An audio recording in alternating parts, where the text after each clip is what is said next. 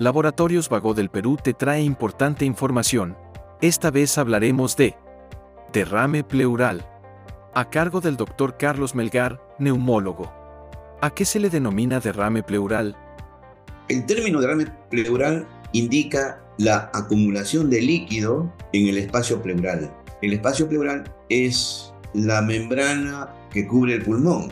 Normalmente todos los seres humanos tenemos una capa protectora de nuestro pulmón que es la pleura. Tiene dos capas, una capa que está por encima y una capa que está por el pegadita al pulmón. Entre esas dos capas, normalmente en todo ser humano hay presencia de líquido pleural, entre unos 10 a 15 centímetros cúbicos de líquido. Es una pequeña cantidad que baña, digamos, la pleura para tenerla ahí húmeda. Pero cuando hay acumulación de líquido por encima de esa cantidad, llamemos 100, 200 centímetros cúbicos, medio litro, un litro, ya eso se denomina derrame pleural. ¿Cuáles son las causas más comunes de un derrame pleural?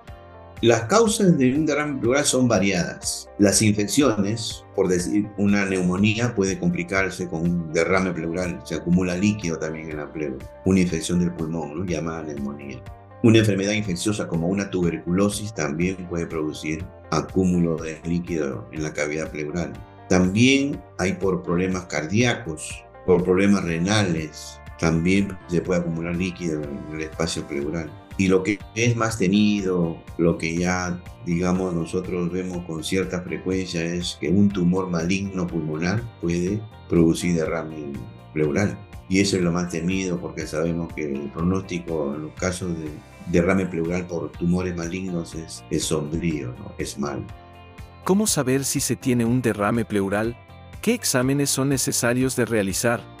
El médico puede sospechar la presencia de un derrame pleural examinando a un paciente. En el examen ambulatorio el médico puede escuchar algún signo que indique que hay algo que está obstaculizando el paso del aire. Entonces sospecha de un derrame pleural. Para comprobar si existe o no un derrame pleural, pedimos una radiografía de pulmones inicialmente. La radiografía de pulmones o radiografía de tórax, que es como se pide, nos va a permitir ver una sombra, una sombra blanquecina en, en la zona donde debe estar aireado el pulmón. Entonces ya se, se puede comprobar que hay un derrame pleural mediante una radiografía.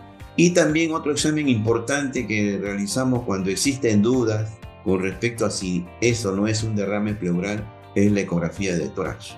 La ecografía torácica nos va a decir si hay presencia de líquido pleural eh, en dicho espacio.